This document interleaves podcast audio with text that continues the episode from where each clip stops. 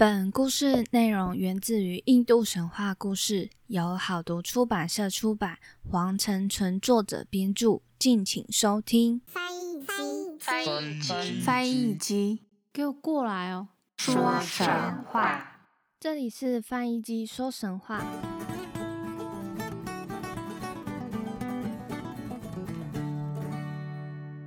欢迎收听翻译机说神话，我是翻译机。今天的主角呢是印度教三大神之一的毗湿奴。说实在的，为什么他三大神之一，结果我放在这里放，我其实也有点不解。但是好像是因为我照着神话故事里面的书的篇章下去做安排，所以毗湿奴呢才就是到这边来，才跟大家说明这样子。那前面呢，其实也有很多关于毗湿奴的出现，像是在梵天或者是湿婆当中，都有出现到毗湿奴的踪迹跟一些故事。那今天呢，毗湿奴的部分要来分享什么呢？前面的故事呢，我们就前面都讲到了。基本上就是不会再提了。那今天要提的呢，是有关于皮斯努的他十个化身。那为什么他会有十个化身呢？就赶快一起来听翻译机说神话吧。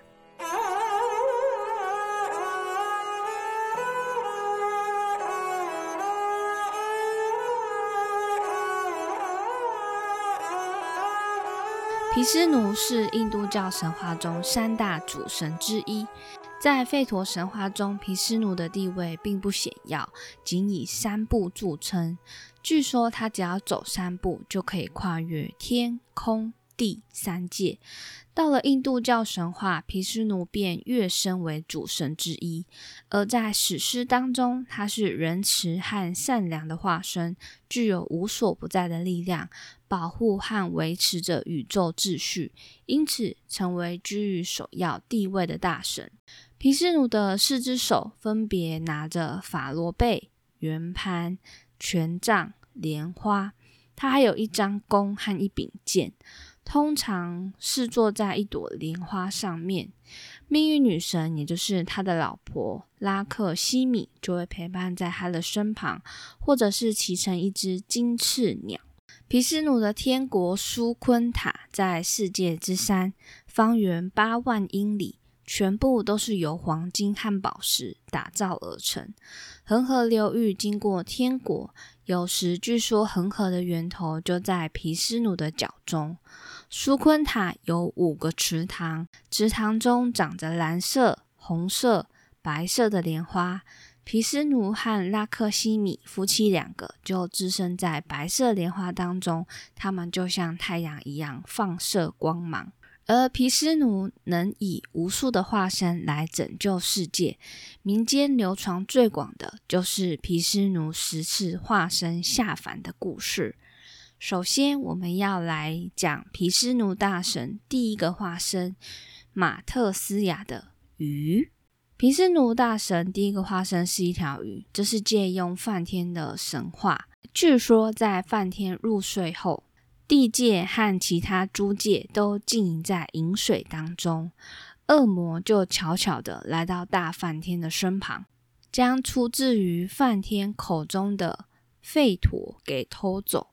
为了找回这个吠陀呢，毗湿奴就化身为雨，在洪水过后，宇宙间一切恢复原貌。毗湿奴把梵天的不朽灵魂真正传授给梵天。当梵天醒过来后，就杀死恶魔，找回了吠陀。第二个化身为库尔玛乌龟。在第一个时代，经过一次毁灭世界的大洪水间，有一些珍贵的宝物丧失了。其中最重要的就是如海中的甘露。甘露的丧失威胁到宇宙的继续存在，因此毗湿奴化身为乌龟，帮忙找回这些宝物。在众天神与阿修罗一起动手搅动如海。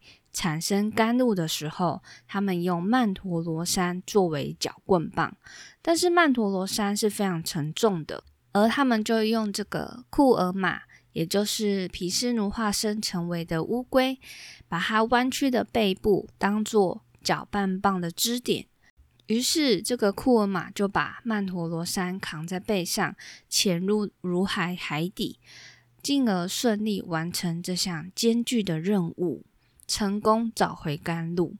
第三个化身瓦哈拉野猪，毗湿奴呢，为了从宇宙之海创造世界，便化身为喜欢水的动物野猪。野猪瓦哈拉看到一片荷叶，心想。叶梗必定会长在什么东西上面，于是他潜入海底，发现底下的土地，并把一块土地带到了海面上。但梵天被一个魔鬼的甜言蜜语所诱惑，赐给魔鬼不受伤害的恩惠。在这种恩惠的庇护下，魔鬼开始残害凡人和天神，甚至从梵天那里偷走吠陀，并把大地拖到海底的黑暗宫殿。魔鬼念诵着所有神、人和动物的名字，为了免受他们的攻击，但是他却忘了提到野猪。于是毗湿奴立即化身为浑身漆黑、吼声如雷的瓦哈拉。他高大如山，雄壮如狮子，长着尖锐的白色獠牙和闪电般耀亮的火红眼睛。瓦哈拉潜入海底，与魔鬼缠斗了一千年。最后，终于以獠牙戳死魔鬼，找回吠陀，释放大地，使之重新浮到海面上，拯救了宇宙。第四个化身纳罗辛哈人狮。一个坏蛋魔王，就像他的兄弟一样，从梵天那里得到免受人兽和神攻击伤害的恩赐。他得到梵天的许诺，不论是在他的房内或者是房外，他都不会被杀害。在这样子豁免权的庇护下，魔王得意忘形，他禁止崇拜任何神，只准崇拜他自己。但是他发现自己的儿子对毗斯奴非常虔诚，魔王恼羞成怒，决定杀死自己的孩子。有一天呢，他决意下毒手，先是指使一群蛇咬死他的儿子，但是儿子安然无恙，而这些蛇却陷入热病的混乱，他们的毒牙被折断了。内心充满恐惧。紧接着，一群大象又被派去对付他的儿子。他儿子被抛下悬崖，又被淹进水里，但最终还是有惊无险，安然度过一次次的危机。有一天傍晚，魔王恶狠狠地盯着大厅里的一根石柱，说：“现在你那无所不能、无所不在的毗湿奴在哪里呢？在这石柱里面吗？”说说完就猛打石柱。这时，毗湿奴化身为一个半人半狮的怪物，那罗辛哈跳出柱子外，把魔王撕成了碎片。魔王之死的情况下，不在梵天恩赐的条件内，因为时间是傍晚，既不是白天，也不是黑夜。而地点是在宫殿门口，也不在魔王的房间内，也不在房间外。杀死他的是半人半尸，也不是人，也不是兽，也不是神，所以这个恩典就无用。而这个魔王也终究被毗湿奴给杀死了。第五个化身瓦摩那侏儒。毗湿奴第五个化身发生在第二个时代，在这个时代，刚刚那位魔王的儿子的孙子巴里称王。巴里呢，竭尽全力的颂扬众天神，以讨好他们。他善于统治，深受百姓爱戴。但在众天神看来，他却是野心太大。巴里尽一切可能在城市扩张他的王国，最后甚至企图想要染指众神的天国。众天神忧心忡忡，聚在一起讨论未来。而有一位仙人提醒天帝因陀罗，如果没有尽数阻止巴黎的野心，因陀罗将不可避免的失去天界。仙人的预言不幸中了。众天神遭到驱逐，而众天神再次会谈，决定让毗湿奴化身为七仙人之一卡斯亚帕的儿子。这个孩子长大后成为侏儒瓦摩那。由于巴里以慷慨闻名，瓦摩那来到这个国王面前，请求赐给他三部土地。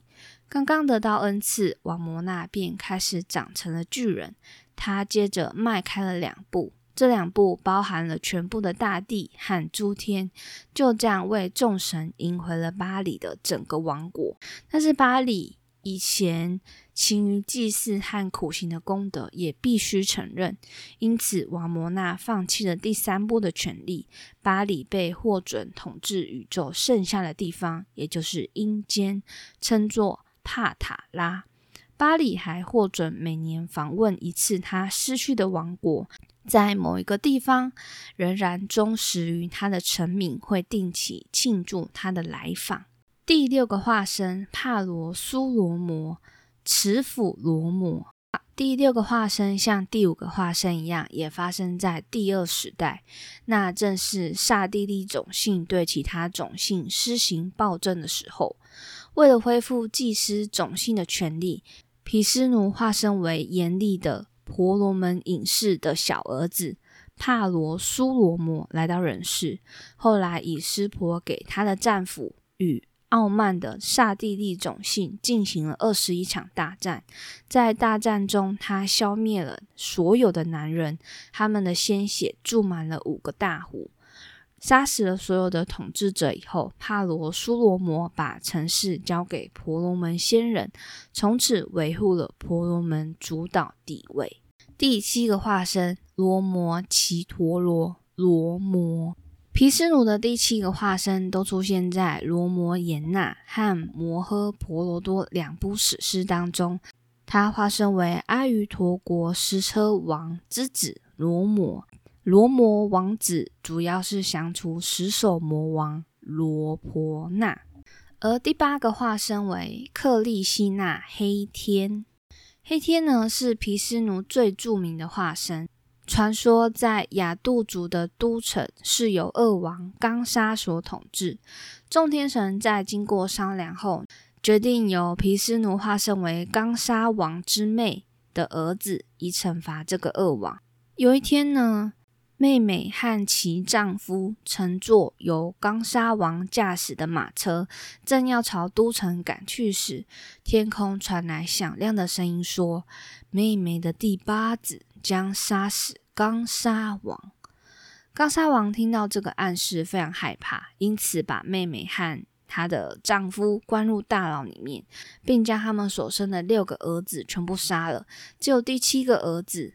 和第八个儿子黑天侥幸逃出恶王的魔掌。原来黑天出事的时候，他的父亲立刻就将他和一个同月同日出生、住在河边的牧牛人的女儿做交换，因此黑天便得以和哥哥一起逃到另外一座都城，并在那里长大。黑天从小就非常淘气，有一次他打破牛奶瓶，被养母斥骂。并绑在一个石臼上，谁知他却拖着这个石臼，一步步走到两棵大树中间，将大树连根拔起。他们住的河边住着一只有五个头的龙王，他所喷出来的毒液令附近的居民无法忍受。最后，黑天大战这个五个头的龙，并将它击毙。又一次，当牧人们正准备祭祀掌管降雨的因陀罗神时，黑天却去祭祀山神。惹得因陀罗大怒，便降起大雨。受困于大雨的牧羊人只好向黑天求助。于是力大无比的黑天便拔起了一座山，用一根手指头顶了七天，遮住天空，让牧羊人不再受大雨的威胁。黑天长大以后，不但成为出色的牧牛人，更是牧女们思慕的对象。他身体黝黑健壮。常穿着一件黄色的衣服，手拿横笛，在森林当中和牧女们笑闹嬉戏。而也是牧女之一的拉达，便和黑天展开了青梅竹马的恋爱故事。他们两个每每在诗歌中被歌颂，在绘画中被临摹，更常成为戏剧和舞蹈的主题。刚沙王听了有关黑天的传闻，便陆续派遣恶魔去杀他，但每次都不成功。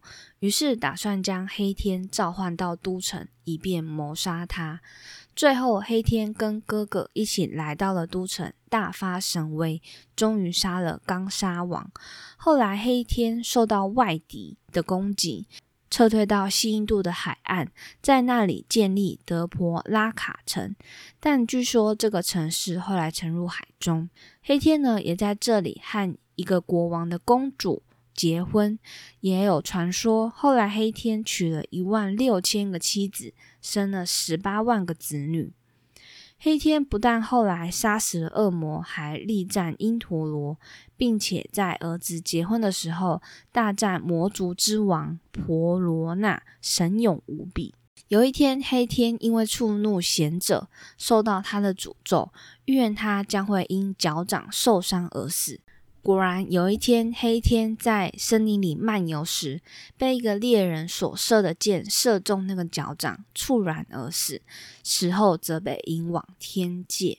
毗湿奴第九个化身为佛陀，是佛教的创始者，也就是释迦牟尼，出现在现世开始的时候，劝说恶者和非信者藐视吠陀，弃绝种姓。脾气天神信仰，而毗湿奴最后一个化身为卡尔吉白马，但是最后一个化身尚未降临，他将在我们的现世之末出现，社会精神生活将堕落到最低点，统治者注定了最后的衰亡。他们才智平庸，权力有限，但是在短暂的统治期间，他们将利用权力。穷奢极欲，他们将滥杀成民，他们的邻邦也会仿效他们的榜样。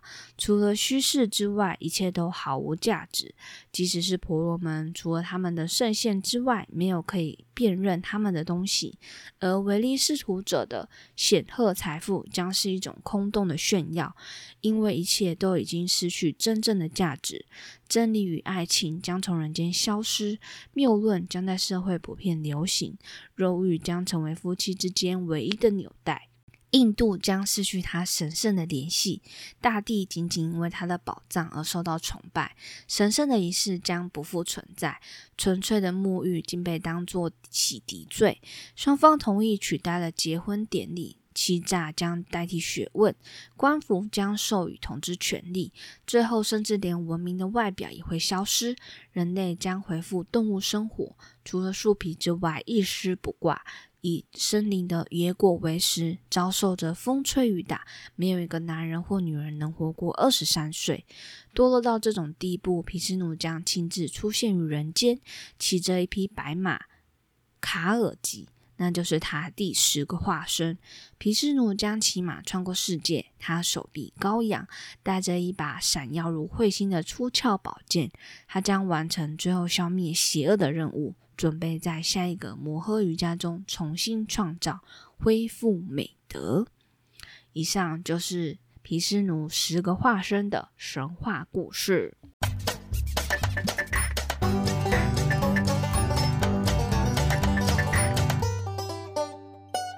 就是毗湿奴，他每一次化身其实都有它的意义在。现在这一世的化身就是释迦牟尼佛佛陀的部分，而最后第十个化身还没有出现。那刚刚我最后说的那句话，就是就是当世界出现了这样子的时候呢，也就是表示世界呢即将要到末日，而这时候毗湿奴的第十个化身白马就会到来。印度的在印度的神话当中是这样子相信的，那我们就先来讨论一下其他的化身。首先，第一个是鱼，在维基百科当中就是有提到，除了毗湿奴把梵天的不朽灵魂真正传授给梵天，还有找回了吠陀之外，其实毗湿奴化身为鱼的。这段过程在大洪水期间，他也拯救了人类的始祖魔奴。哎哦，我们在呃世界中是魔奴那一集，魔奴不是有救了一只小鱼吗？那那个就是毗湿奴的化身小鱼儿，他就是告诉了魔奴之后就会有大洪水，所以你要怎么救人类这样子。再来乌龟的话，就是当做一个支点，然后让那个搅拌棒就是可以稳定住。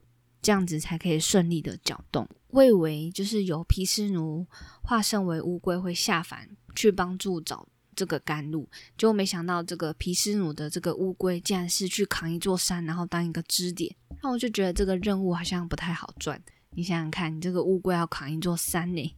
之前不知道是哪一个神话。之前是在中国神话，就是那个仙山嘛，他们就是扛了那个仙人住的山啊，都是好几只乌龟才扛着一座山呢。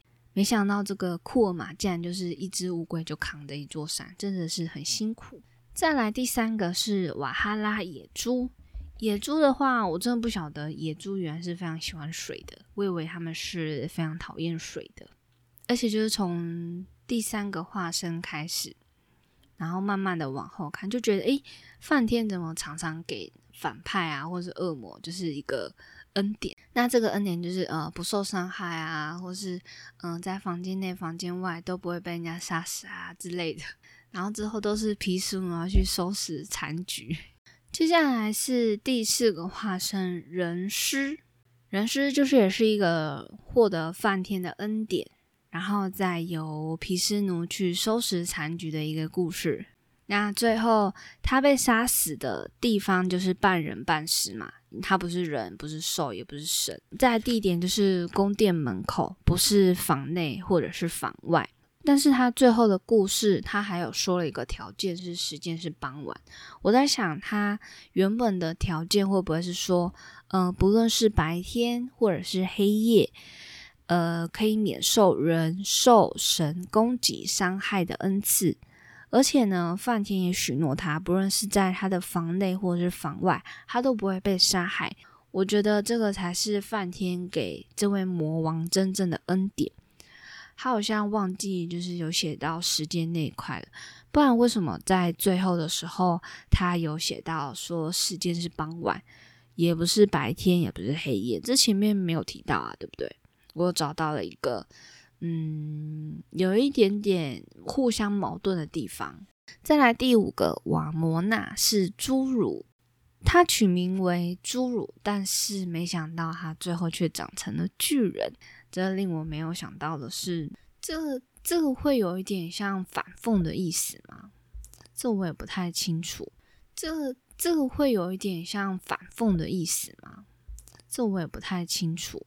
就是根据以前的印度小故事来说，巨人他们就会真的写巨人呐，而就是怎么会写一个侏儒呢？我在想会不会是反映故事当中就是嗯巴黎以慷慨闻名，所以呢他不顾那种嗯长得比较小只的啊，或长得比较大只的，诶，他看到这个瓦摩纳是侏儒嘛，所以他就呃要。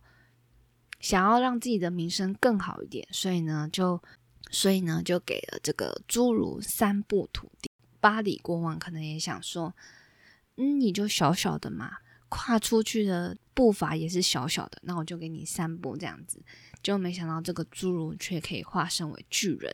而第六个化身就是化身为持斧罗摩，就是拿着一个斧头的罗摩。他他就是杀光了人间侵犯婆罗门利益的刹帝利。再来第七个就是罗摩，他就是杀死了十手魔王罗婆那。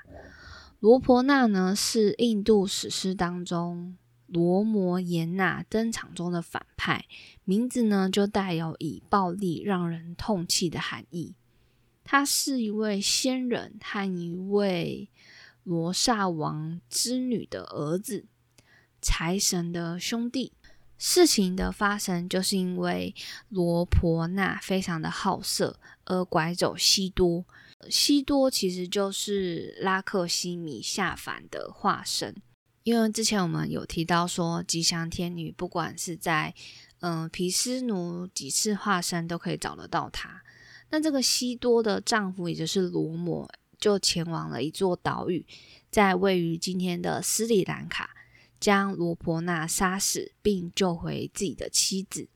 尽管如此呢，就是故事中对于罗婆纳的描写，并非单纯是一个国王，他是有能力的统治者，也是湿婆的忠心追随者。在经过父亲指导下，熟读经书废土和奥义书。及通晓军事，又能够弹奏维纳琴。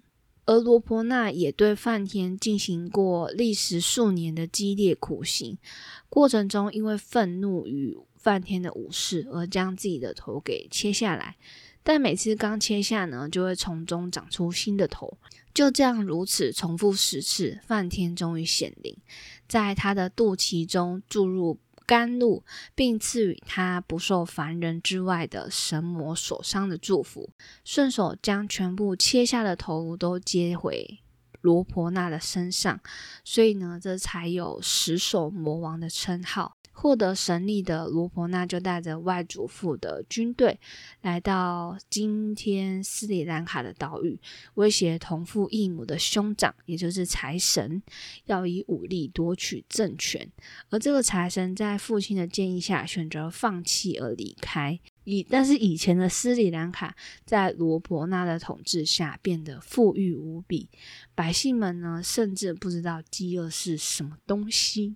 感觉上，在统治者而言，他其实是有能力的，但是因为他好色，去呃抢走这个罗摩的妻子，所以才导致了他必须要斩首这个魔王的故事。第八个黑天，黑天呢就比较有名。黑天呢最早是出自在史诗《摩诃婆罗多》当中。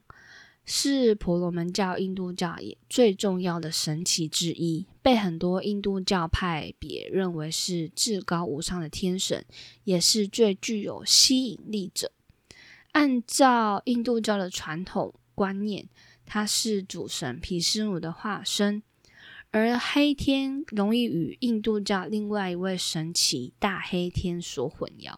大黑天呢是湿婆的化身，而黑天是。毗湿奴的化身，所以两个其实是不太一样的。而传统的黑天形象呢，是穿着一个黄色的布裤，头上会戴着孔雀羽毛，吹着木笛的木桶。我们在故事中也有提到，他是受牧牛人给养大的嘛，对不对？所以他的形象就是一个木桶的样子。很多时候呢，会以小孩的形象出现，皮肤。为黑色或是蓝色的，在印尼的巴厘岛则为绿色。有的时候呢，身边会伴随妻子拉达出现，或者身旁有一群年轻美女围绕。这也是刚刚呼应了他娶了一万六千个妻子，生了十八万个子女。而常伴随他的动物有孔雀、牛和蛇。呃，就是在《圣斗士星矢海界篇》的印度洋支柱守护者海斗士克修拉，就是取材于黑天的形象。那我有去找过他的图片，嗯，海斗士克修拉确实是穿着黄色的衣服在。大家有兴趣的可以去找一下克修拉长什么样子。第九位就是释迦牟尼佛陀。大家就比较知道这位是谁，那我也就不再多说了。而最后一位白马就是尚未出现，可能就是要等不知道多少后的来世，看可不可以等到这个白马。但那时候全世界不知道会变成什么样子。你看，没有一个男人或女人能活过二十三岁，哇，这个真是太严重了。好，那以上呢就是今天关于皮斯奴的神话故事。喜欢听翻译机说神话的朋友们，可以多多推广自己，嗯，周遭的朋友给大家听。诶，有这个神话故事的频道可以听哦。那喜欢听翻译机说神话的朋友们，可以在 Instagram 或者是 Facebook 搜寻，都可以搜寻得到。那我们就礼拜六小故事再见喽，大家拜拜。